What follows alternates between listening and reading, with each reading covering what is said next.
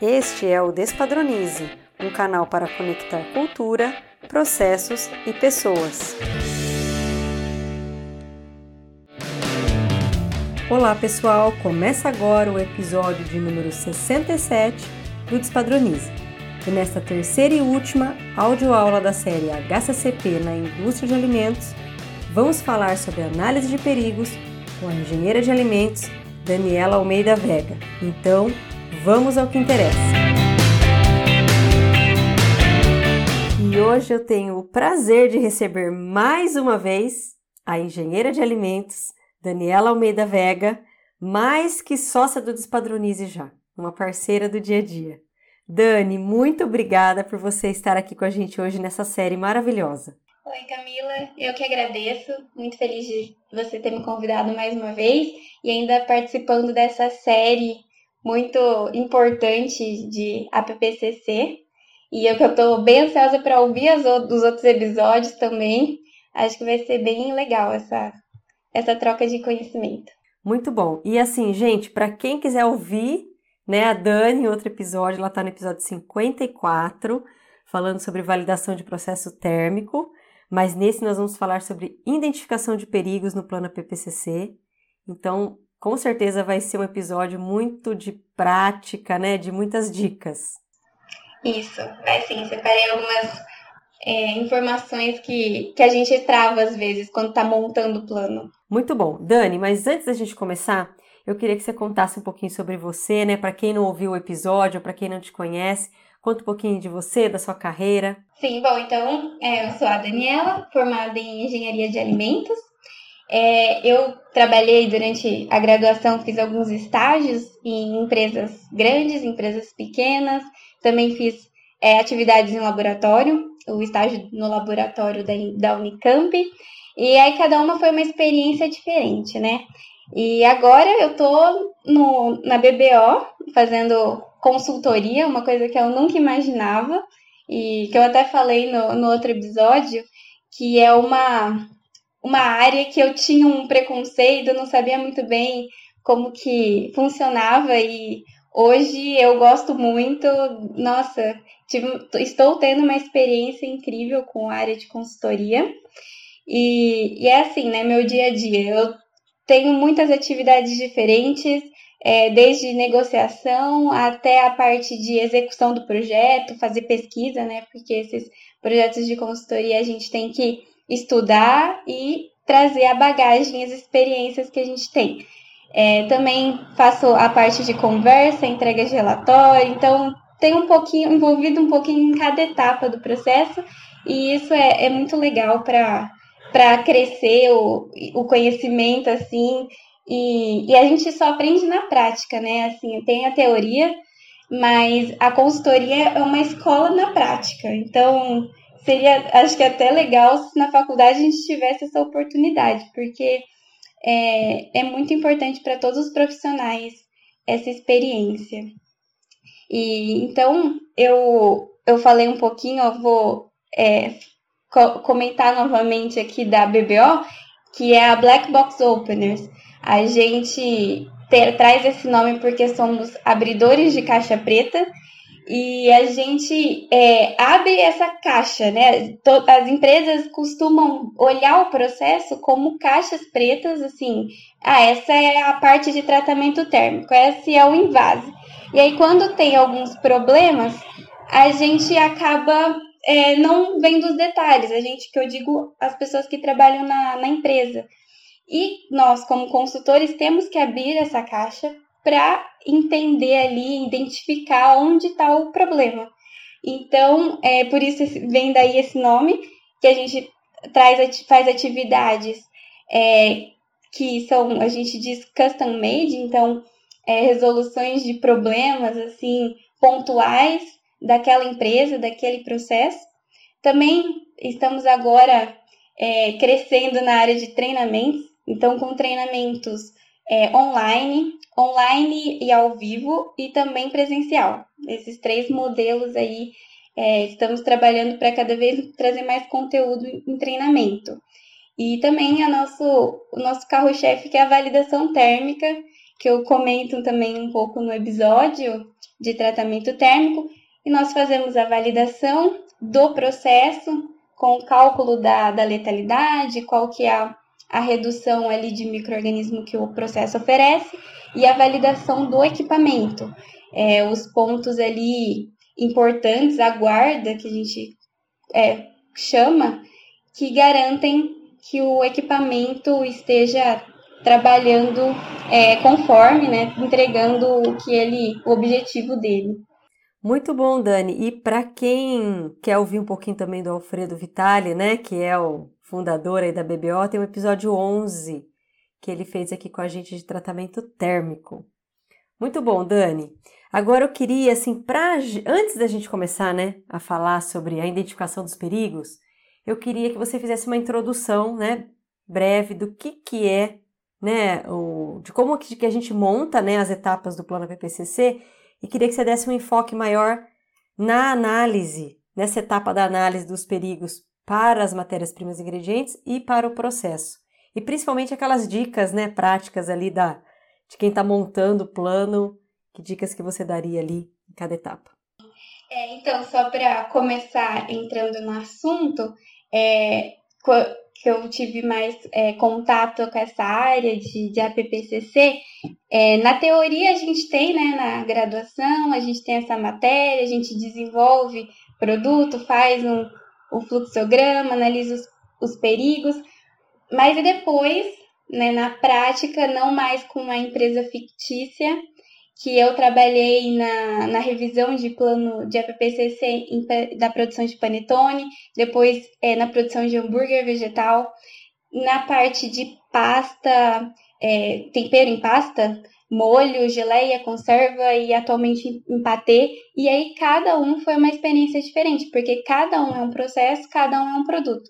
Então tem essas particularidades que a gente sempre tem que olhar para cada tipo de produto e processo. É, aí, dicas assim de como, como eu começo, né? É, não existe assim uma ordem, mas o que eu aconselho, o que, que eu faço? Começo pelo fluxograma. Então, para a gente ter uma ideia geral de cada etapa do processo, começa ali pelo fluxograma e muito importante sempre pedir para alguém revisar o fluxograma, porque às vezes a gente está muito acostumado com o processo, acaba pulando etapa ou juntando etapa, como no, é, no caso assim, no, no final, né? A gente coloca armazenamento e distribuição do produto. Coloca tudo junto. Às vezes, é, seria bom a gente discriminar melhor essas etapas, porque na hora que a gente for analisar o perigo, isso ajuda a pensar em cada etapa e não deixar de considerar algum perigo. É, outra, outro ponto também, às vezes, é, que a gente esquece que é uma coisa óbvia, é lavagem de, da matéria-prima. Eu ponho lá lavagem, aí eu suponho, porque é óbvio que vai entrar água ali. Mas é muito importante a gente colocar que vai entrar água, porque depois isso vai nos ajudar a lembrar de analisar a água, que pode trazer algum perigo, pode ser introduzido nessa etapa. Então, é, dentro de fluxograma é importante alguém revisar, a gente conseguir separar certinho as etapas, discriminar. Às vezes você pode pensar, né? Ah, mas vai ficar muito grande, nossa, vai ter um fluxograma enorme. Mas é importante, eu posso ter esse fluxograma enorme, depois eu diminuo, faço etapas mais resumidas, assim, para ter uma visão geral, mas é, ter esse fluxograma detalhado é importante para a gente analisar o perigo. Então, depois que o fluxograma está pronto, a gente começa a é, fazer a descrição desses processos. Então, a descrição de cada etapa. E na descrição, a gente já pode ter algumas dicas. Já a gente já começa a levantar o perigo nessa etapa, que é o perigo e a medida de controle.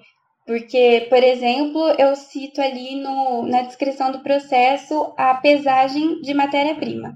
Aí eu vou escrever: é, a matéria-prima é, é pesada por operador com as mãos devidamente higienizadas. Aí eu já coloquei uma dica, né? Bom, é, mão, a mão higienizada do operador. Então, posso ter algum perigo aí por conta da, né, de, de micro-organismos que estão na, na nossa pele. Então, eu já coloquei uma dica na descrição do processo. Ou ainda eu posso colocar é, operadores é, usando luvas. Já estou colocando aí também ah, uma medida de controle. Ou ainda, operadores usando luvas é, que não são de latex. Aí também já é uma outra dica é, que eu estou considerando o alergênico nesse, nessa etapa. Então, eu é, já vou detalhando da melhor maneira possível ali esse processo e já vou pegando algumas dicas para a próxima etapa, que é o levantamento dos perigos. Então, é, os perigos que a gente considera cinco, é, cinco tipos, grupos de perigos: biológico, físico, químico, alergênico e radiológico. Então, em cada etapa, que eu, eu peguei a etapa do fluxograma, eu fiz a descrição dessa etapa e eu coloquei essa etapa numa tabela. E dentro dessa tabela eu vou analisar cada perigo. Então, é, primeira etapa, recebimento de matéria-prima.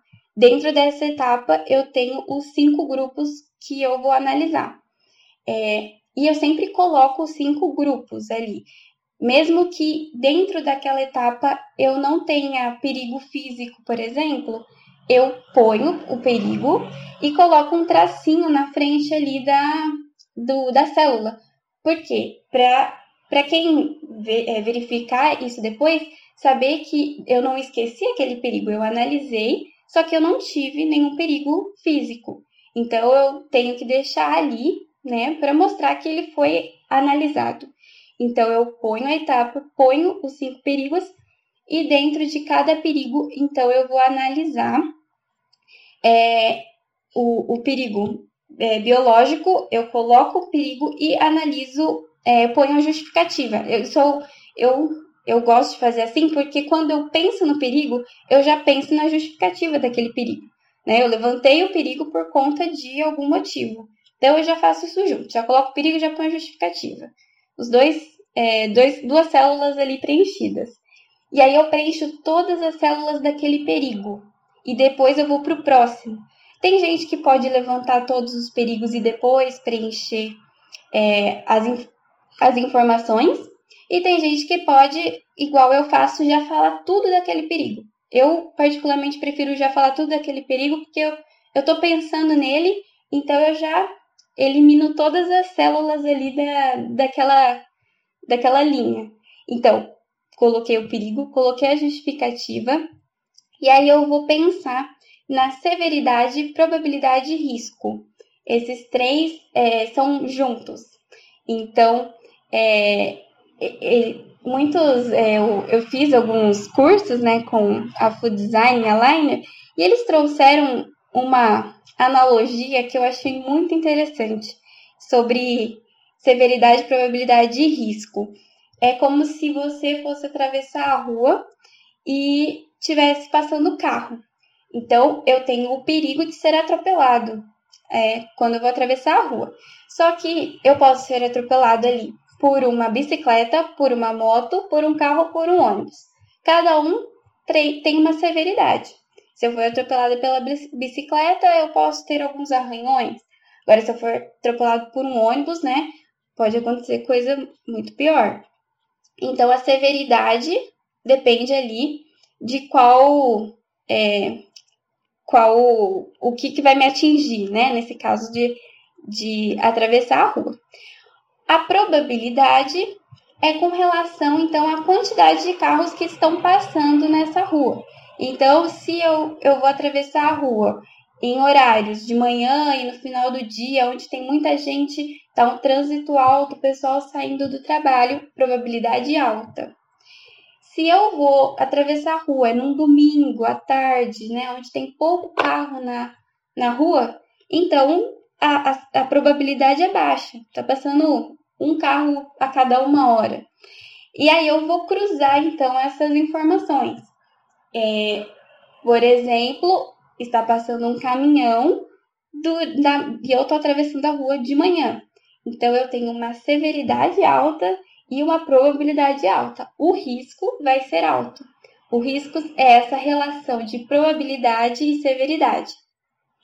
E aí eu já é, tenho, existe uma, uma tabelinha é, que você faz essa relação, né? O, uma, o X e o, o X e o Y você relaciona severidade, probabilidade e encontra o risco.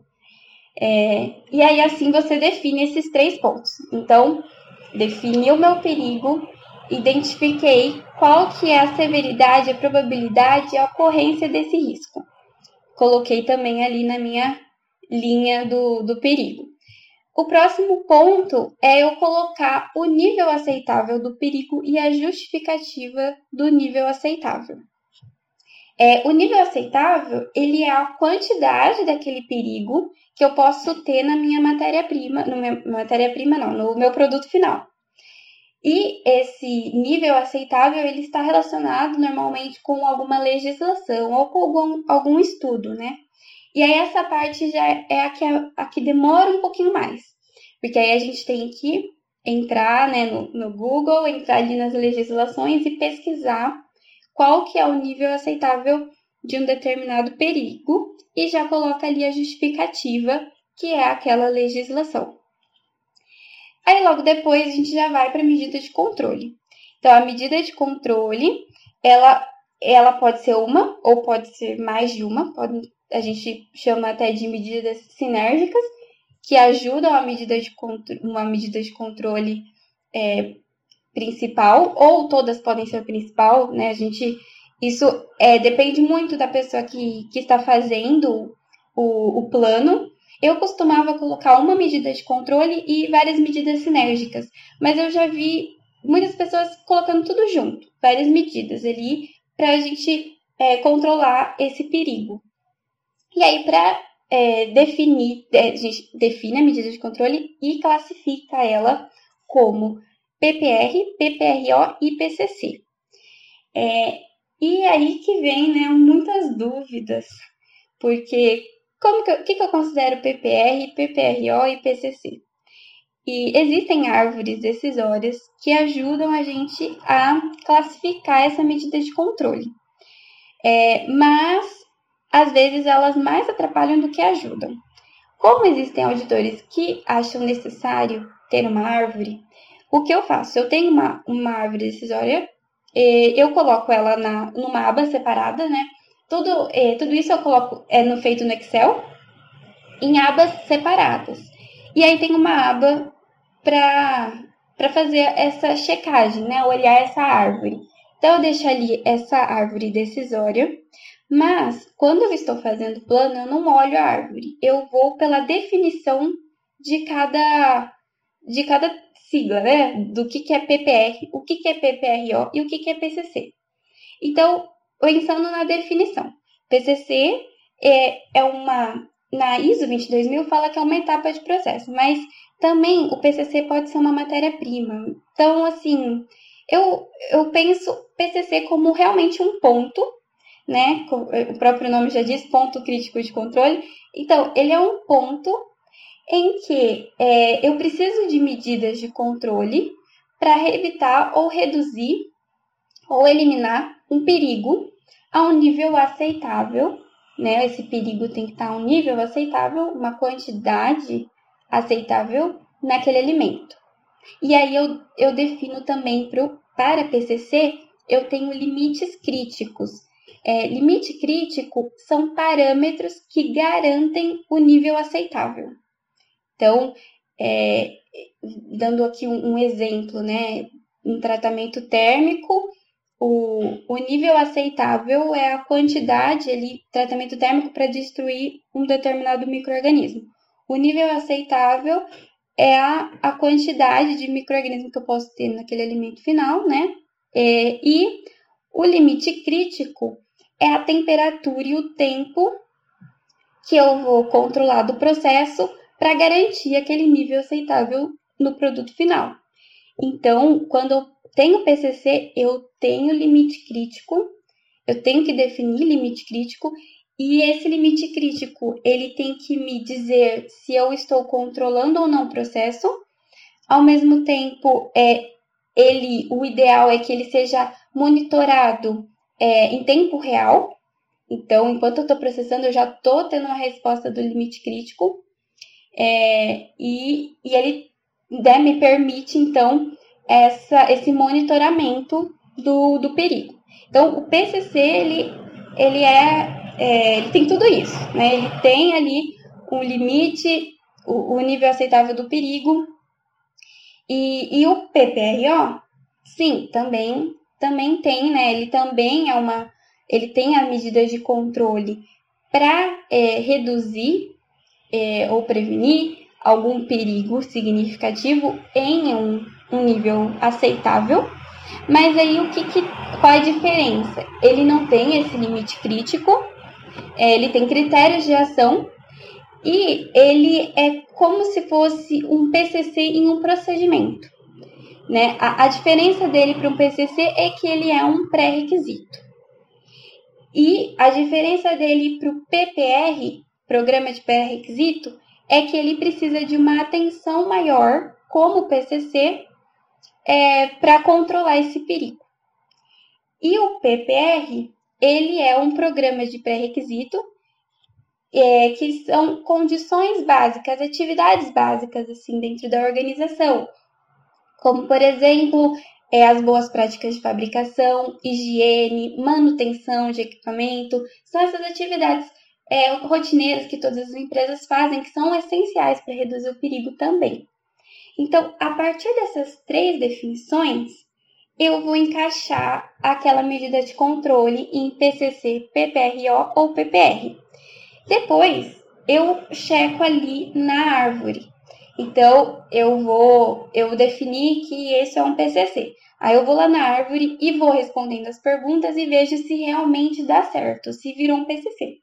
Se ela não deu certo, se não bateu com a árvore decisória, eu vou continuar com a minha classificação através da definição e aí a gente pode colocar ali uma observação. Por que, que isso é considerado um PCC, mesmo a árvore trazendo um resultado diferente?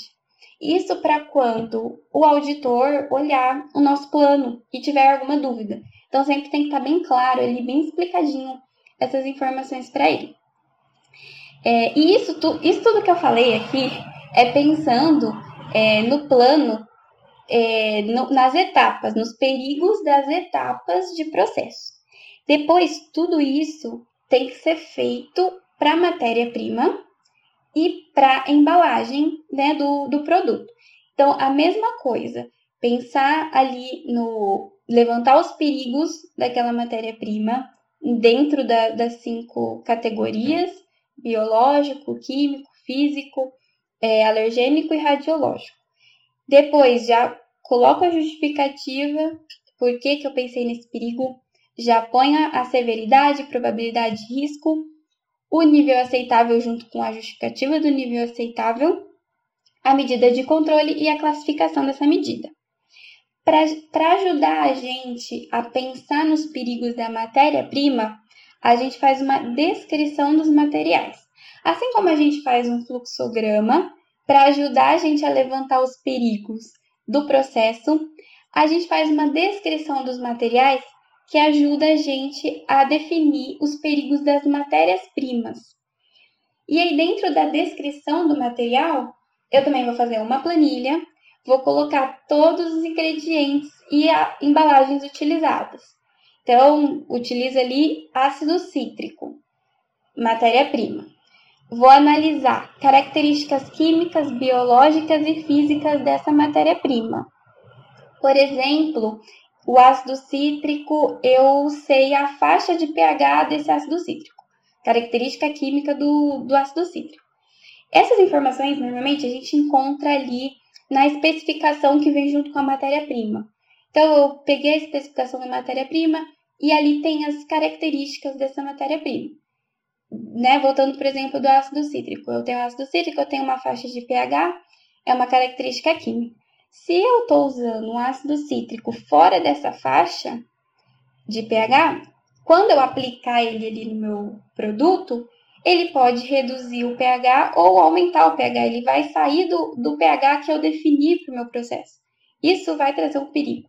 Então aí eu já tenho um ponto né, de atenção que é esse ácido cítrico está de acordo com essas características química, física e biológica que eu defini do meu material. Depois eu vou olhar para a composição dessa matéria-prima. Às vezes é, eu tenho uma matéria-prima que já é uma mistura de alguma coisa, né? por exemplo, um molho de mostarda. Então eu coloco no meu processo um molho de mostarda. Mas dentro do molho a gente tem o vinagre, tem o grão da mostarda, tem conservante, tem outras coisas que aí eu descrevo nessa coluna de composição. Se eu uso um, uma matéria-prima é só ela, né? Açúcar. Açúcar. Então, coloco ali, não tem que detalhar a composição. O próximo, a próxima etapa é olhar a origem. Isso é muito importante, depois a gente vai ver, para pensar nos perigos radiológicos. Então, a origem é, é de onde veio essa matéria-prima? É, eu estou pensando na água. Essa água vem de poço artesiano? Essa água vem da rede né, da, da cidade onde eu estou produzindo? Né? Da onde que, da onde, onde vem essa água? Ou é, essa matéria-prima vem lá do Nordeste do Brasil, né? Então eu detalho qual que é a região, conheço essa área para saber se tem algum problema, é, se já teve alguma no caso do radiológico, se já teve alguma, algum perigo, algum acidente naquela região. Depois eu descrevo a produção dessa matéria-prima. Então eu coloco as etapas que foram usadas ali, é, por exemplo, um, uma matéria-prima que passou por fermentação. Coloco ali a fermentação, que, qual que, que foi a etapa de fermentação, se foi utilizado ali para fermentar uma cepa pura ou uma mistura, porque aí se eu tenho uma mistura, eu posso trazer algum um, um, um produto diferente que está contaminando a minha matéria-prima. Então isso ajuda a gente a entender se tem algum perigo embutido na matéria-prima. Então pensar no método de produção da matéria-prima.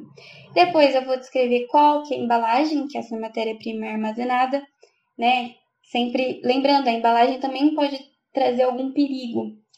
O método de entrega, então, se veio num caminhão, veio ali é, refrigerado ou não. E as condições que eu estoquei.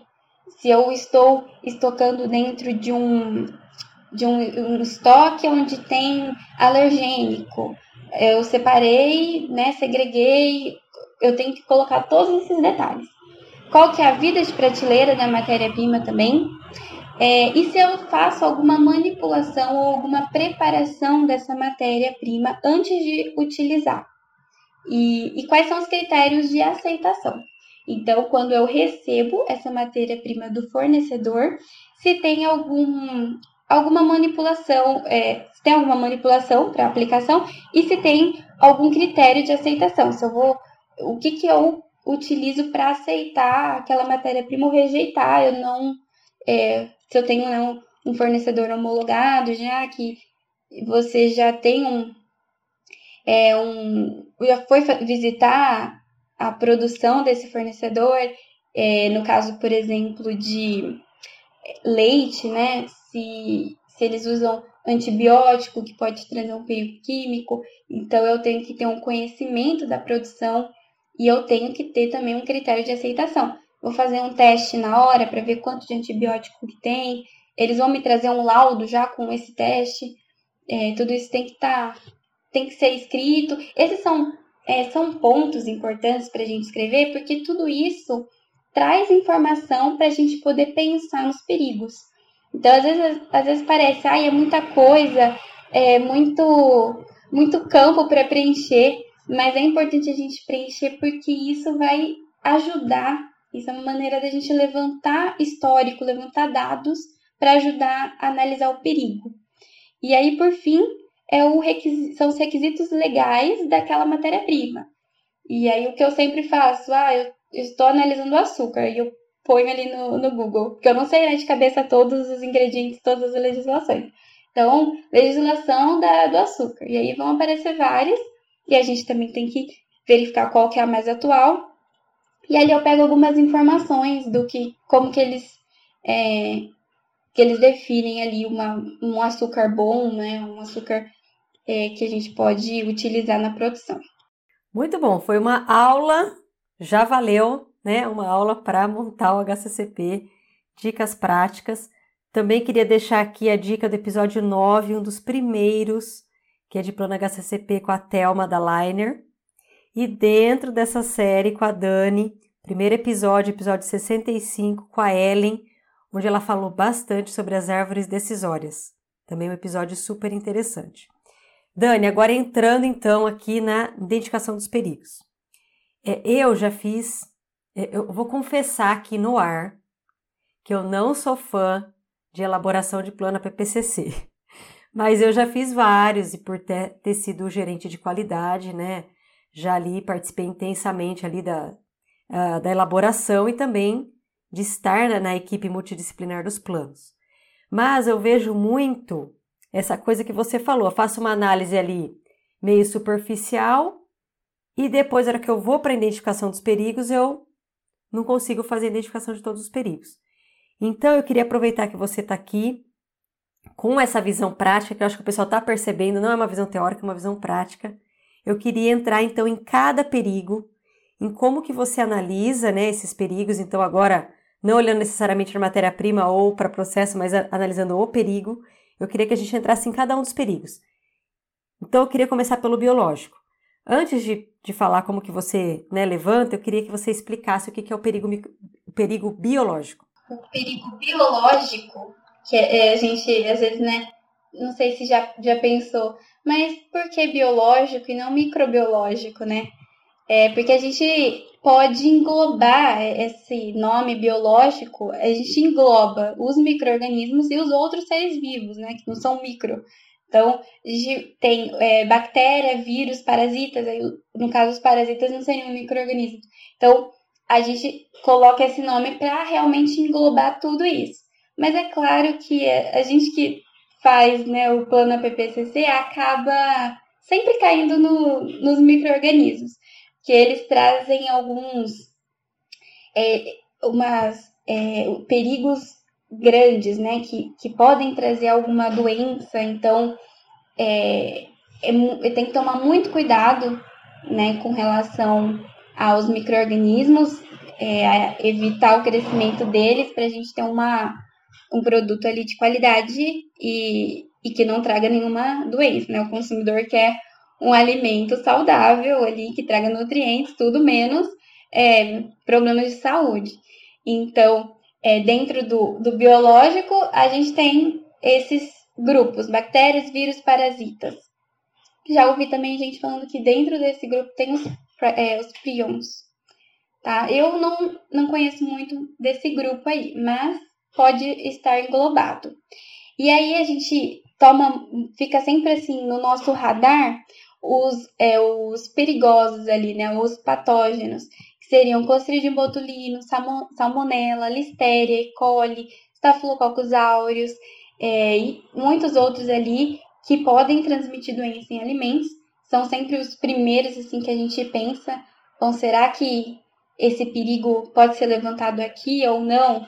Né? E, e, a gente também tem que tomar muito cuidado aqui nesse grupo, porque são perigos que é, podem crescer, né?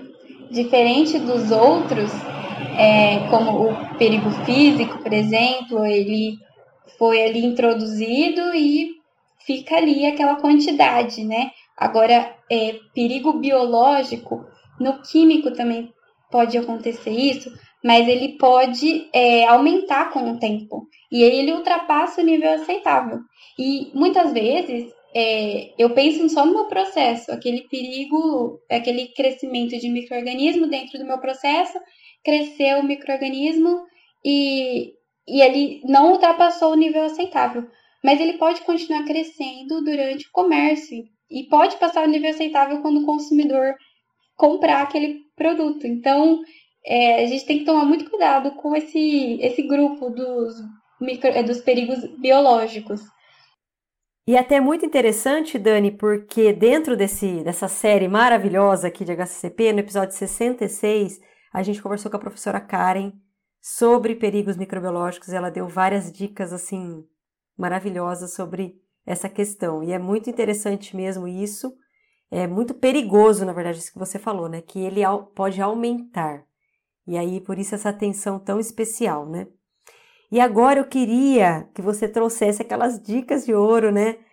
Onde buscar as informações confiáveis desse perigo, como que eu levanto né, essas informações e que tipos de erros né, mais comuns você tem visto ou você já viveu dentro da identificação desse perigo. Sim, é, antes eu também estou super ansiosa para ver esse, esse é, vídeo, é, áudio aula da, da professora Karen. Eu gosto muito dessa área de microbiologia de alimentos e é sempre importante é, fixar esses conhecimentos aí. Então, eu estou ansiosa para ouvir essa aula dela.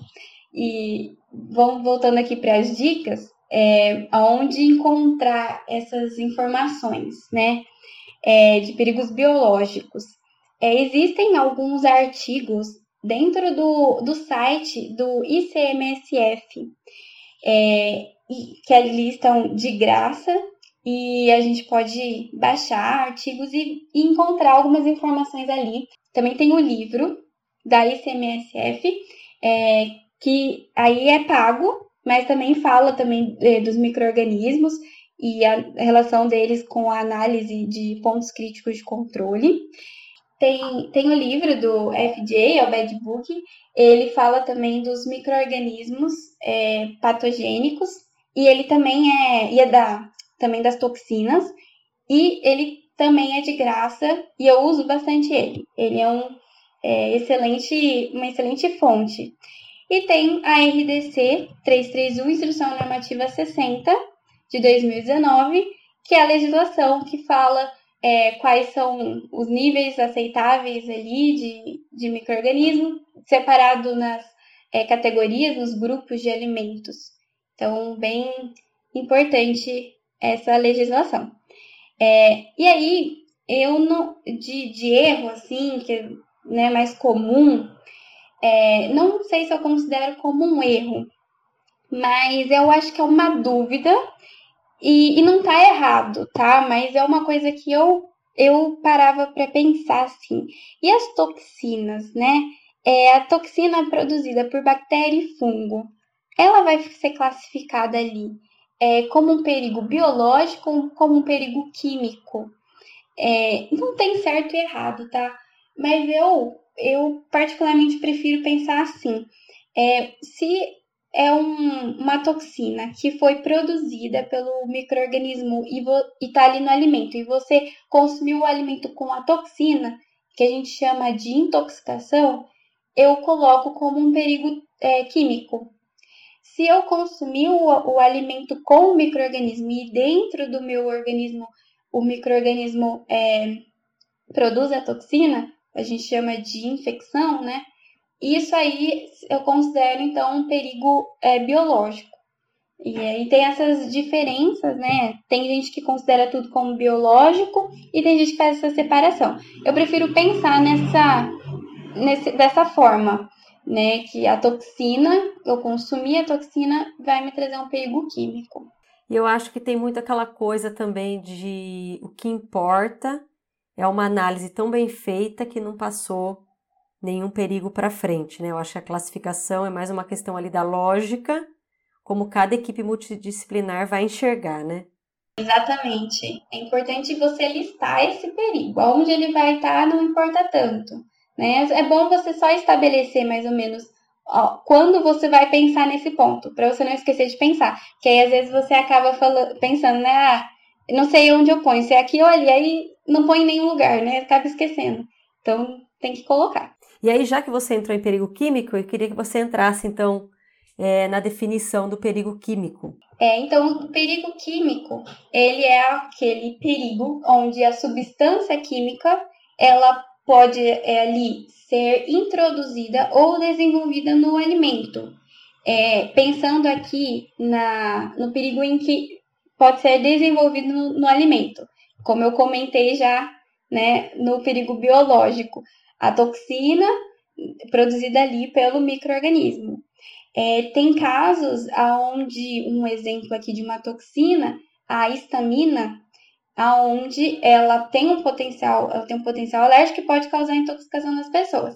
E aí ela também é produzida por uma bactéria através da histidina presente ali no peixe, e aí ela é, forma essa toxina.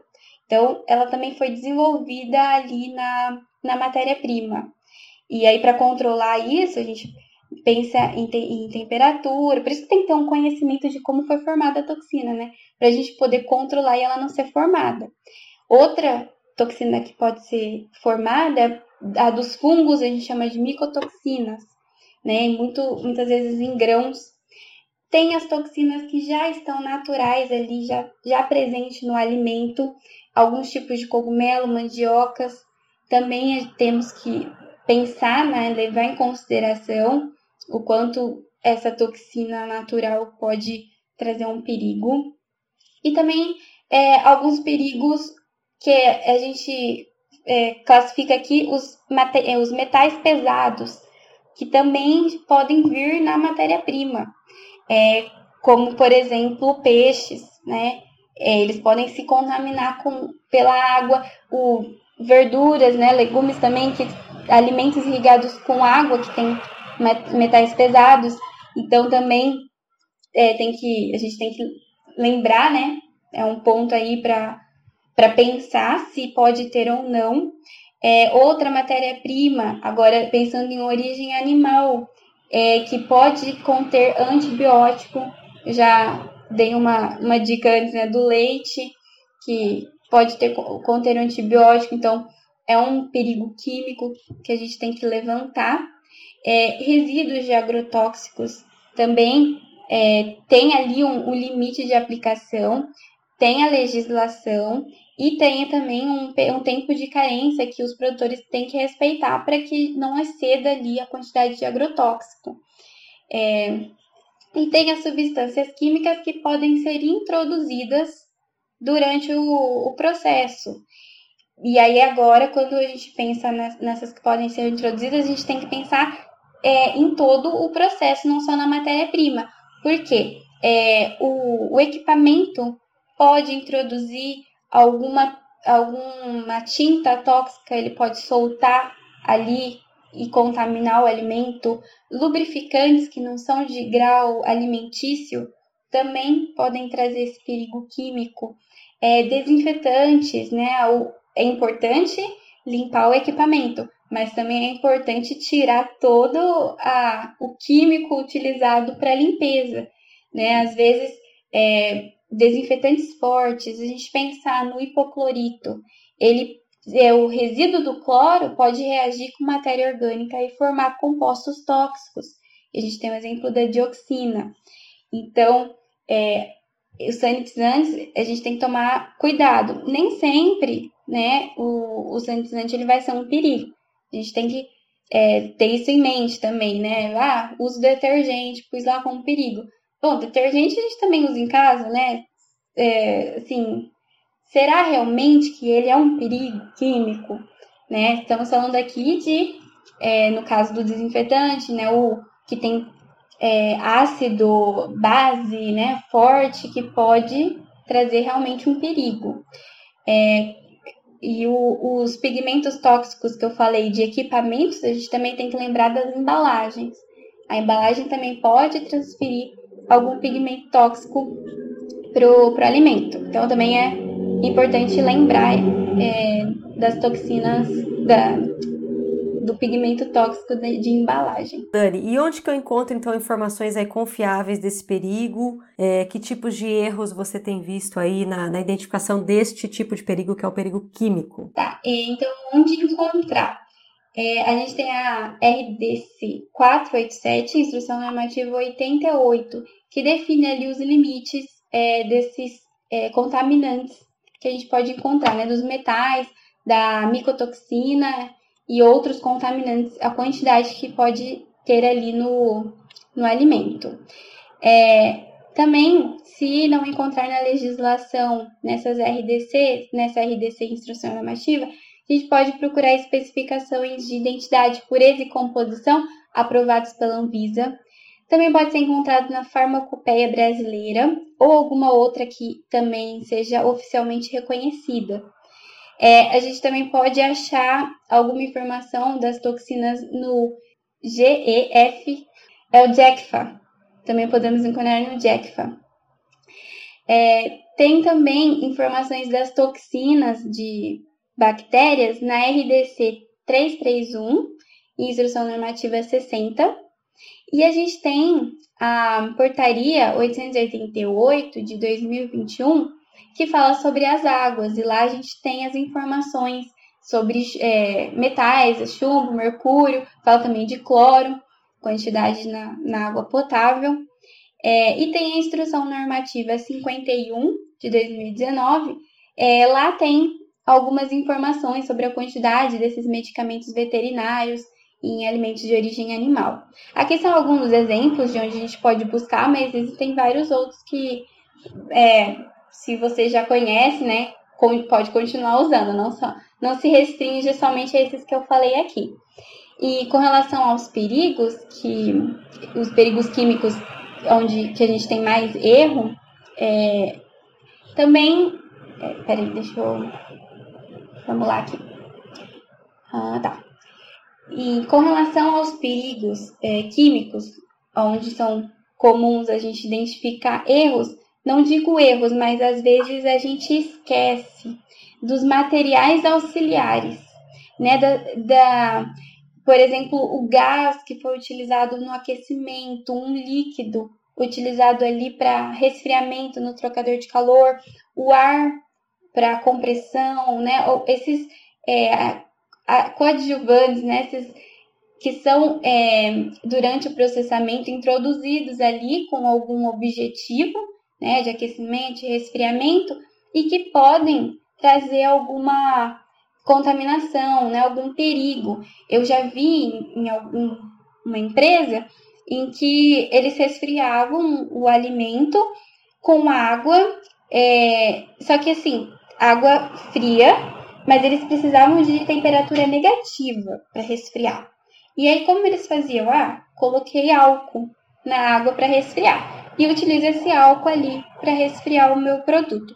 Mas eu tenho que pensar, esse álcool ele é, ele é grau, tem grau alimentício, ele vem de cereais, ele é um álcool utilizado né, na, é, para combustíveis, qual é a origem desse álcool? Porque se tiver alguma, algum vazamento, né, algum problema ali durante a produção, esse, esse fluido, né, água e álcool, vai contaminar o meu produto. Então, às vezes a gente acaba esquecendo esses pontos e é importante levar eles em consideração, que eles fazem parte do processo e podem trazer alguma, algum perigo químico. Ótimo. E para quem está escutando que está perdidinho, né? Meu Deus, não estou conseguindo anotar tudo que ela está falando. Bom, tem duas alternativas. Depois volta o episódio e volta só anotando, mas depois a gente vai deixar também essas fontes disponíveis. Agora, Dani, entrando no perigo físico, eu queria que você explicasse aí o que é perigo físico e já emendasse aí, né, onde que tá essas informações confiáveis e os erros aí que você tem visto. Sim, os perigos físicos a gente às vezes acha mais fácil, né? É, porque a gente vê, então acaba sendo mais fácil identificar. Mas assim, a definição dele é um perigo que pode causar dano físico ao consumidor, tá? Então é, traz realmente um algum um perigo é, que o, o consumidor vai precisar, por exemplo, depois de uma consulta médica, enfim. E aí, o que a gente pode listar nesse grupo? Fragmentos de madeira, que podem vir ali de caixa, pallet, né, durante a estocagem, durante o transporte, fragmento de vidro, que pode vir da própria embalagem, se você faz um produto que é embalado em potes de vidro, ou da área ali onde você está produzindo, né? A gente às vezes esquece da lâmpada, né? Ah, eu estou produzindo nessa, na planta e a, a lâmpada pode quebrar e cair em cima do alimento. Então, é importante eu colocar uma proteção. É, fragmentos metálicos também podem vir é, e ser introduzidos ali pelo próprio equipamento, que pode estar com uma manutenção preventiva atrasada, e aí solta ali algum parafuso, alguma peça metálica que pode contaminar os fragmentos metálicos, é, pode contaminar o alimento. Tem também fragmentos de insetos, é, então sempre ter uma boa higienização, né, o controle de pragas. É, a gente sabe que às vezes e que tem uma legislação que fala a quantidade de é, fragmentos que pode conter, né? Mas não é porque tem uma quantidade de fragmentos que pode ter na minha matéria-prima que eu vou é, colocar ali no, no limite, deixar minha matéria-prima com fragmento, de, é, pedaço ali de inseto de praga, porque a legislação deixou, colocou ali um nível aceitável. Não, a gente tem sempre que deixar o mínimo possível, né? Pensar então na boa higienização e num controle bem estabelecido na planta. É, também tem os fragmentos de plástico duro que podem vir da própria embalagem ou outros elementos ali presentes na produção. E aí, por isso, a gente é, deve implementar programa de plástico duro e vidro, para que os operadores saibam o que fazer, saibam como lidar em casos em que ocorra né, essa fatalidade, uma quebra, alguma, algum problema com vidro ou com plástico e que pode contaminar o, o alimento, então a gente saber como lidar, o que fazer nessas situações para evitar ao máximo a contaminação. É, fragmentos de cabelo, né, pelo de seres humanos, né, isso é claro, a gente coloca touca, usa jaleco, de manga comprida, sempre para evitar. Mas é, pode sim vir a cair. Então, é, o máximo que a gente puder fazer para evitar que isso aconteça, a gente vai fazer. Mas é um perigo ali que pode acontecer e, e que é bem ruim, né? Porque imagina você comprar um, né, um alimento e tem um cabelo ali no meio, já estraga. Às vezes você pode até pensar, mas isso não vai causar um dano físico ao consumidor, mas isso vai trazer uma, um ponto negativo para a imagem da, da empresa, né? E aí, já até emendando aqui no, no erro que pode acontecer, é, que, porque isso é uma. É, essas, essa contaminação pensando por é, culpa, né, entre aspas, do operador ali, de, do ser humano presente na fábrica, é, é, um, é um perigo, né? O cabelo, pelo que eu falei, é um perigo que pode acontecer. Não traz danos, mas é, não traz danos assim físicos, mas ele vai trazer dano para a imagem da empresa. E o uso de adornos é, que seriam pulseiras, brincos, anéis, é, esmalte, né? Tudo isso também é um perigo que vai trazer, nesse caso, pode trazer o dano físico ao consumidor, mas nesse caso eu não colocaria como um perigo físico, porque isso faz parte do programa de boas práticas de fabricação, BPF. Então, se eu já estabeleço que o, o operador não pode entrar com brinco, não pode entrar com anel, não pode entrar com colar, e, e não tenho esse perigo, esse perigo não vai acontecer. É, eu tenho que cumprir, né, na nossa pirâmide ali da segurança de alimentos, na base a gente tem o programa de boas práticas de fabricação. Então, primeiro a gente cumpriu o programa de boas práticas de fabricação. Então, nem vai chegar né, o operador com esses adornos dentro do, da planta. Então, nem, nem coloco como um perigo físico, porque isso não é possível, porque eu já tô, eu já tô cumprindo ali com a com as boas práticas de fabricação. Então, por isso que nesse caso eu nem coloco, né? Eu, eu acho que a gente seguindo é, essa pirâmide, esse perigo nem vai chegar ali no meu plano. Mas é claro, se eu não tenho uma boa prática de fabricação bem estabelecida, né? E, e aí o, o, uma visita chega com um adorno, chega com um esmalte e tudo, aí sim seria um perigo. Então, são pontos que a gente tem que levantar, né? Não só fazendo automático, pensar ah, isso é perigo, adorno, o brinco que cai, mas a gente tem que pensar na nossa organização entender se aquilo é relevante ou não. Porque se eu já tenho uma boa prática de fabricação estabelecida, eu nem vou precisar considerar esse perigo. É, e aí, para onde a gente encontrar essas informações, é, tem a RDC 14 de 2014, e ela coloca a quantidade dessas matérias estranhas que podem é, conter ali no alimento, né, dos fragmentos metálicos, a fragmentos de plástico duro. Então, o tamanho, né, o 2 milímetros, 7 milímetros, dependendo do fragmento, que seriam mais ou menos uma é, o tamanho que vai causar algum dano ao consumidor. Muito bom, Dani. Eu acho que também perigo físico, né, tem muito mais ali é, a ver com não que os outros não tenham, mas com as características ali do, dos equipamentos da, da sua fábrica. Você, é, tem muita gente que fala assim, nossa, tem muitos perigos físicos, mas é exatamente isso que você falou. Mas espera aí, o problema está lá em manutenção preventiva, está lá em boas práticas ou está no perigo, né? E aí eu queria entrar em dois perigos, né? O alergênico e o radiológico, primeiro no alergênico, mas eu queria contar que na minha época, veja, na minha época a gente nem colocava dentro do plano. Radiológico nem se falava. O alergênico a gente só considerava no plano de alergênicos, mas nem vinha para o plano. Acho, acho super interessante que esteja tudo dentro do plano, né?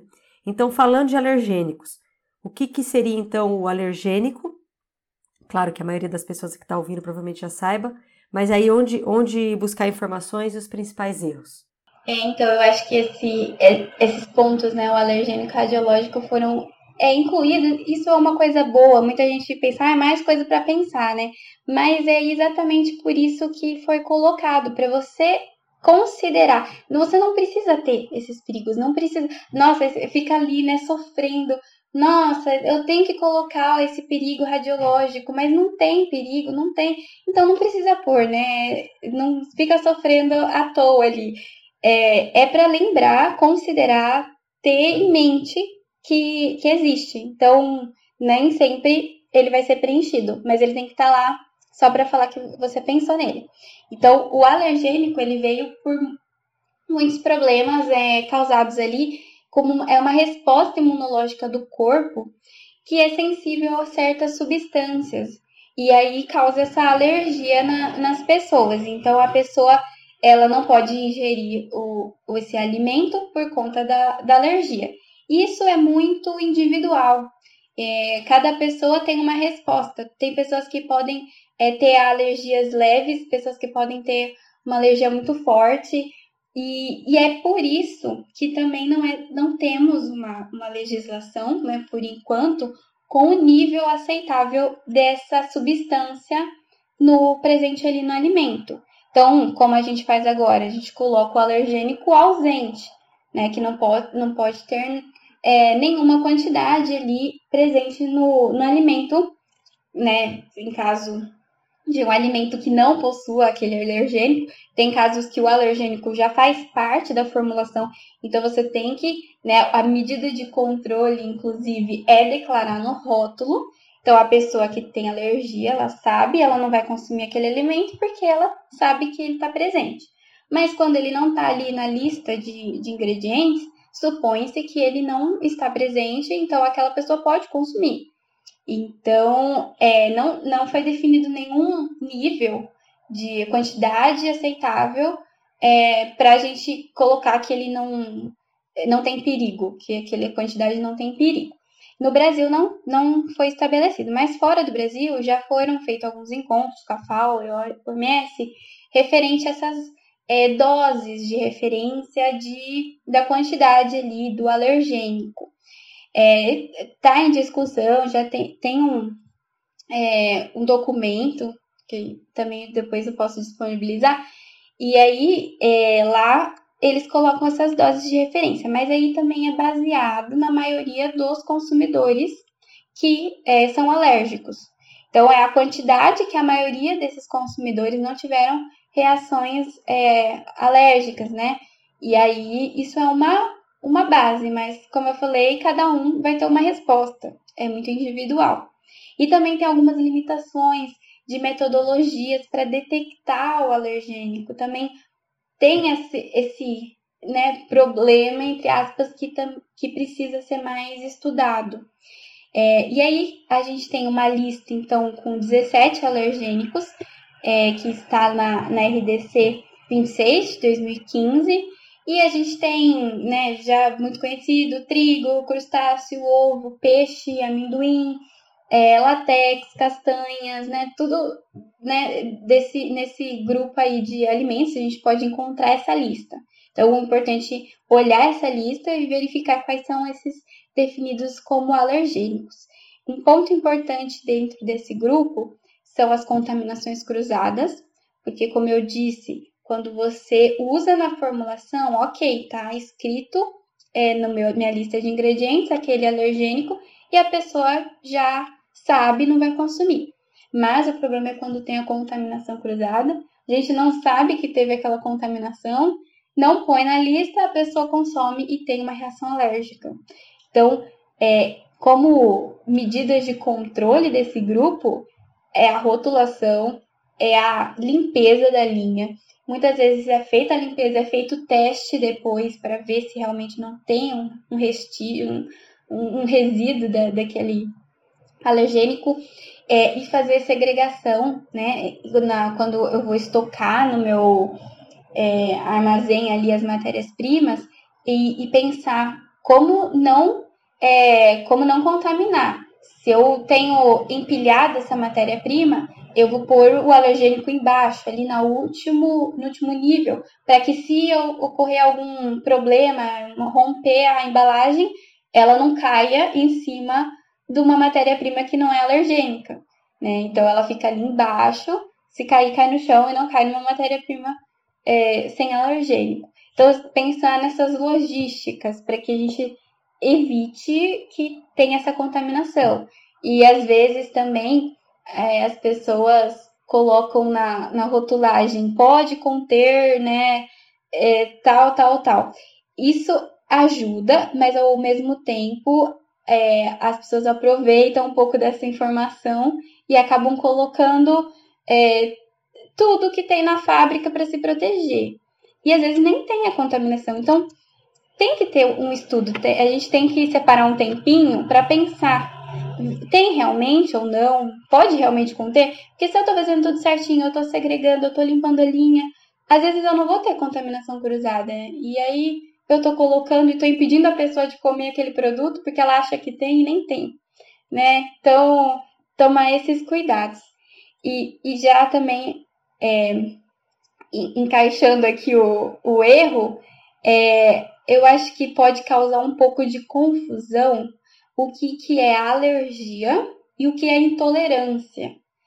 É, porque a alergia ela, vem, é uma resposta imunológica, do sistema imunológico. Né? O, o corpo ele reage como se aquela substância ali fosse um agressor.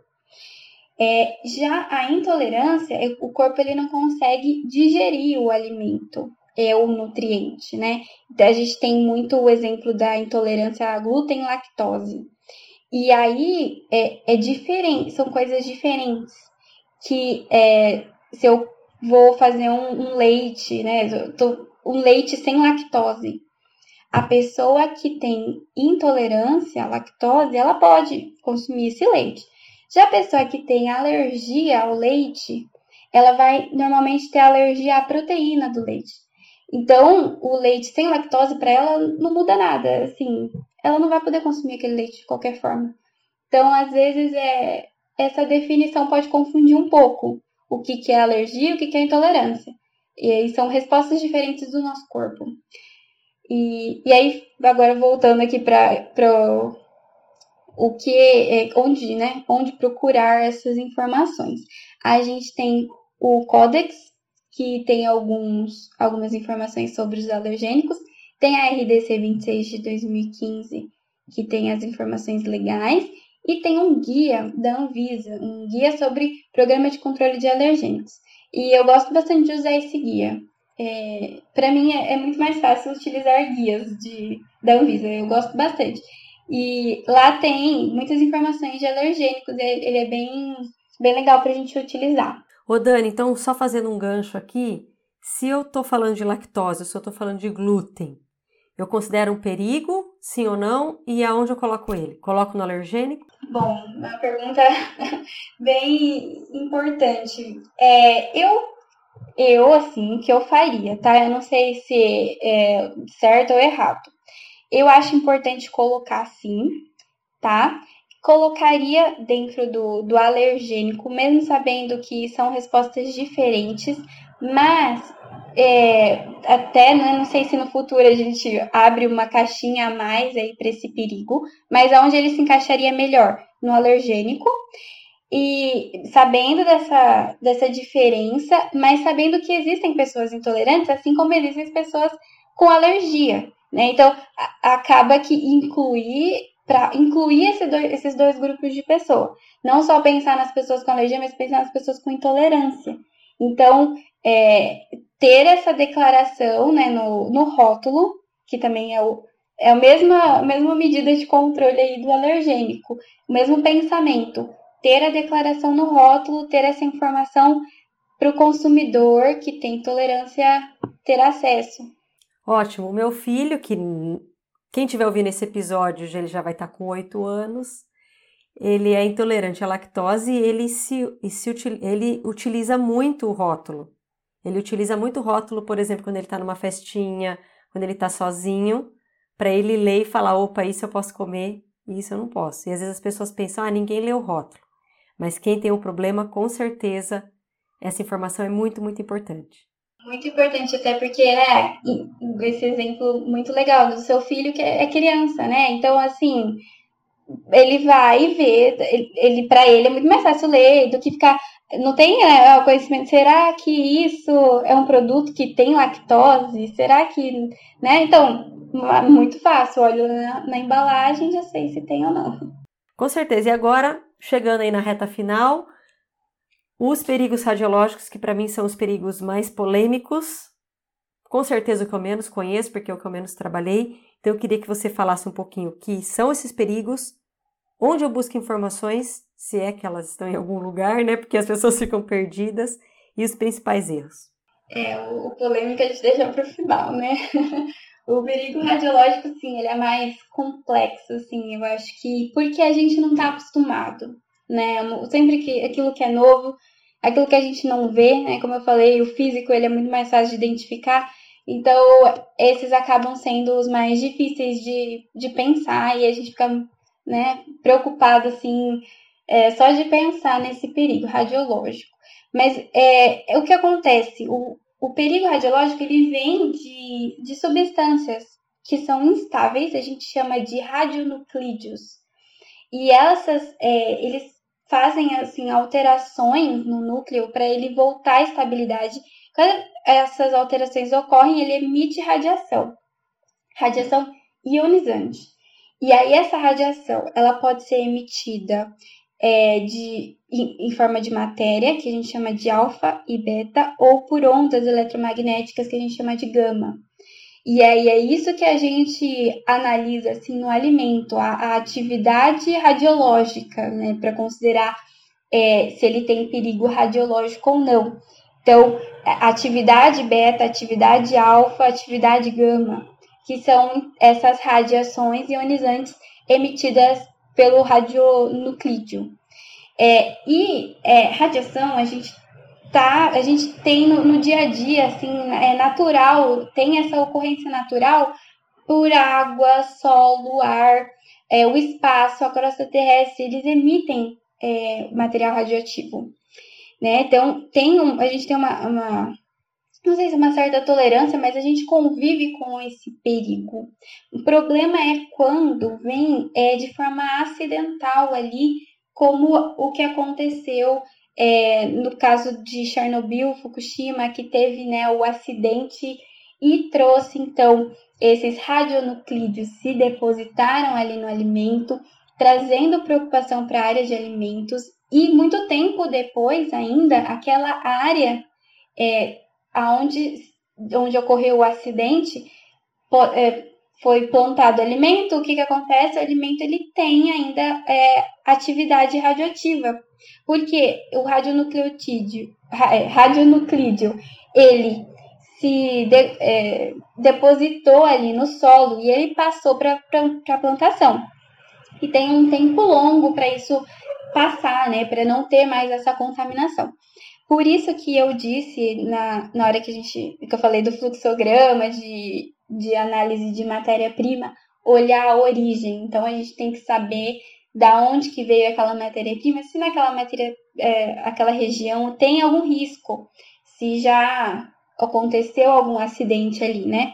E o que raramente acontece, tá? Na, na área de alimentos aqui no Brasil, a gente é, raramente vai colocar esse perigo, mas quando é, existe, é um perigo alto, né? Um perigo que pode trazer um risco aí elevado, então é importante pensar nele. É, assim, não tem legislação ou referência nacional sobre o nível aceitável dessa contaminação radioativa no alimento, mas tem para água potável. Na portaria é, de 888 tem ali o nível que, de contaminação radiológica para a atividade alfa é 0,5 é, becquerel por litro e para beta, atividade beta é 1 becquerel por litro. Essa unidade becquerel, ela significa é, a atividade radioativa, que é, ela é a transformação de um elemento instável por segundo. Né? Então, essa emissão desse, é, dessa radiação, é, porque a mudança do elemento emite a radiação por segundo, tá? Mais ou menos é, para a gente entender a unidade. Que às vezes a gente só utiliza ali e não sabe de onde que, que vem, o que, que significa. A gente não está acostumado, né? É, então, a gente não tem a, uma referência para nível aceitável da contaminação radioativa mas a gente tem legislação para dose de irradiação. É, quanto o alimento pode ser irradiado, que é a RDC 21 de 2001, é, quanto o alimento pode receber ali de irradiação. Aí já emendando aqui, né? Ah, é, qual que é a diferença, então, de radiação e radiação? Se eu irradiar o alimento, ele vai se for, transformar em um alimento radioativo é, bom, a radiação ela é energia emitida ali por um elemento radioativo. E, a, e quem recebe essa radiação está sendo irradiado. E a gente, e no Brasil e em outros países, eu, eu acho que são 37 países aí que já aceitam essa, essa tecnologia para aplicar ali é, em alimentos para inibir brotamento, retardar a maturação, reduzir contagem microbiológica e a gente consegue estender a vida de prateleira. Muito importante também na esterilização de alimentos que são utilizados para pessoas com sistema imunológico comprometido.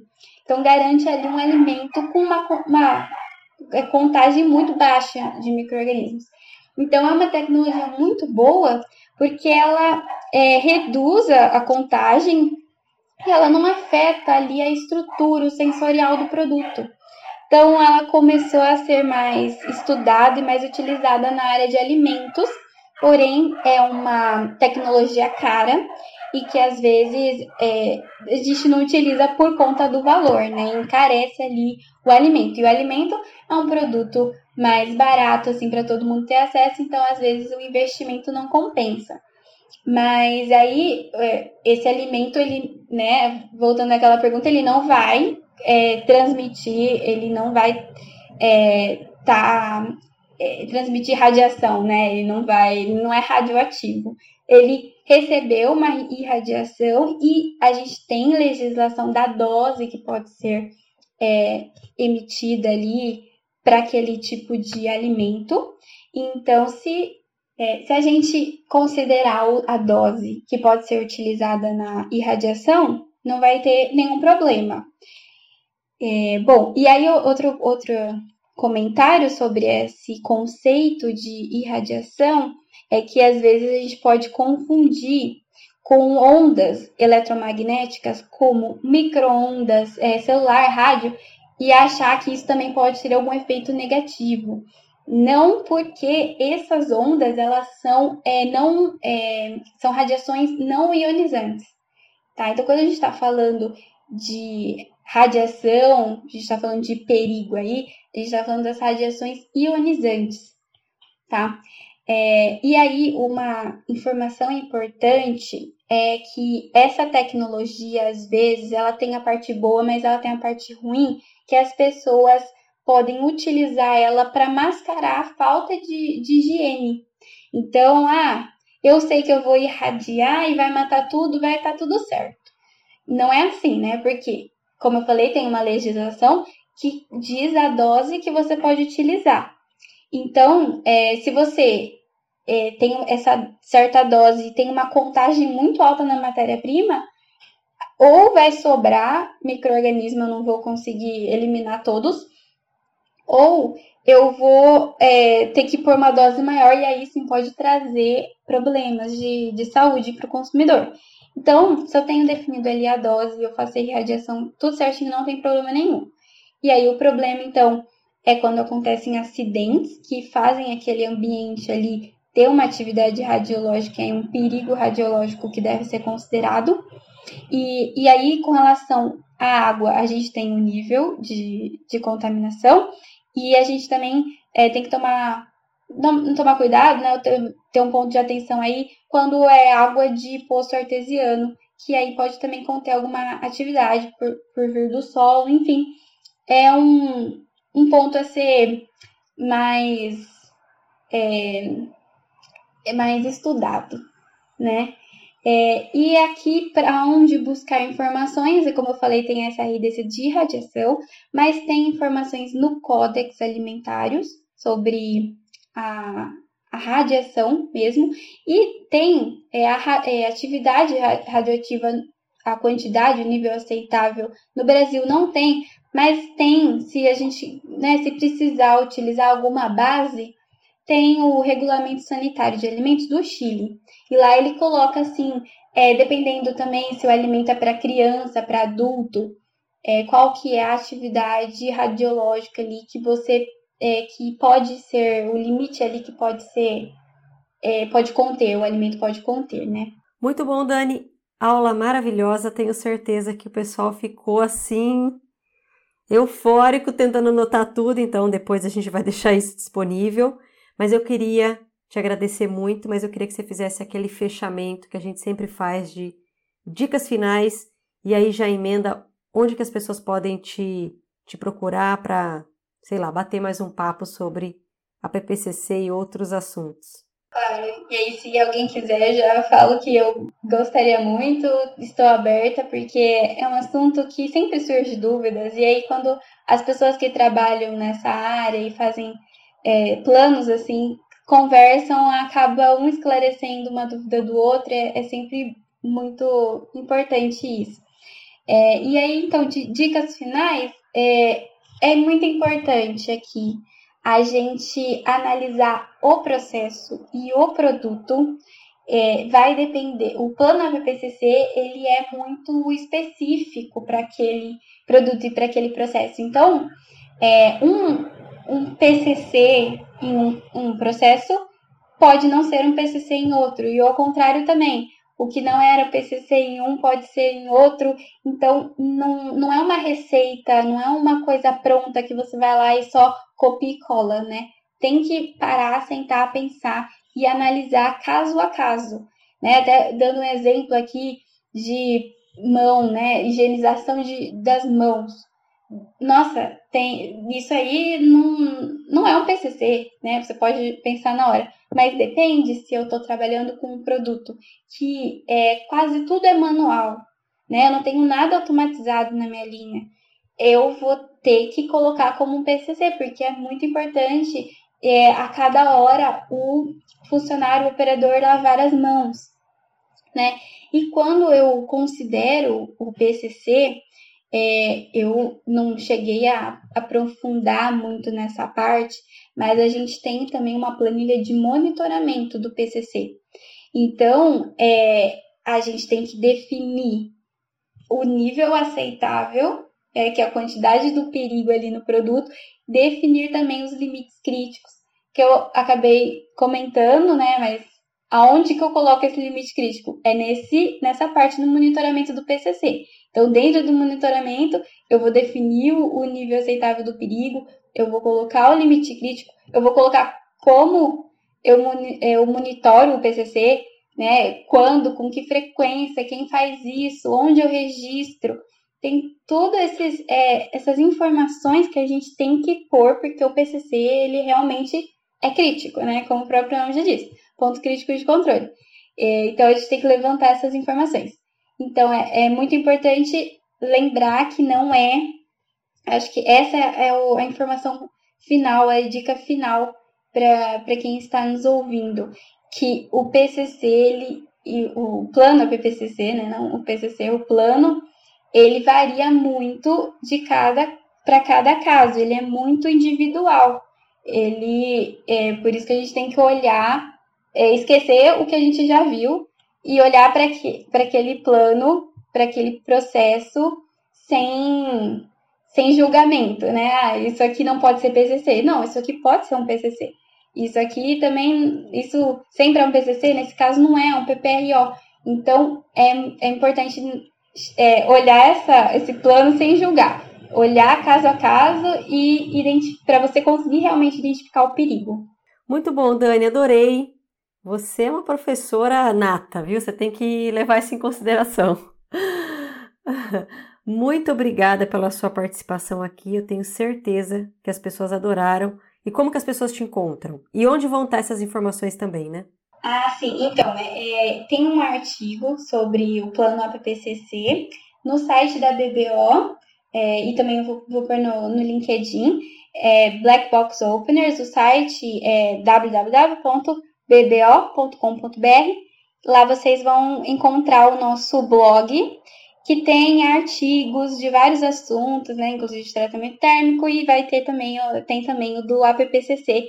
Lá eu coloco os links de alguns lugares onde a gente pode pesquisar é, sobre esses perigos, que inclusive eu mesma utilizo assim, porque é mais fácil você já ter tudo organizado. Ah, eu vou analisar perigo biológico, entro aqui, entro aqui, entro aqui, né? Às vezes procuro uma, umas coisas fora, mas é legal ter esse, esse guia.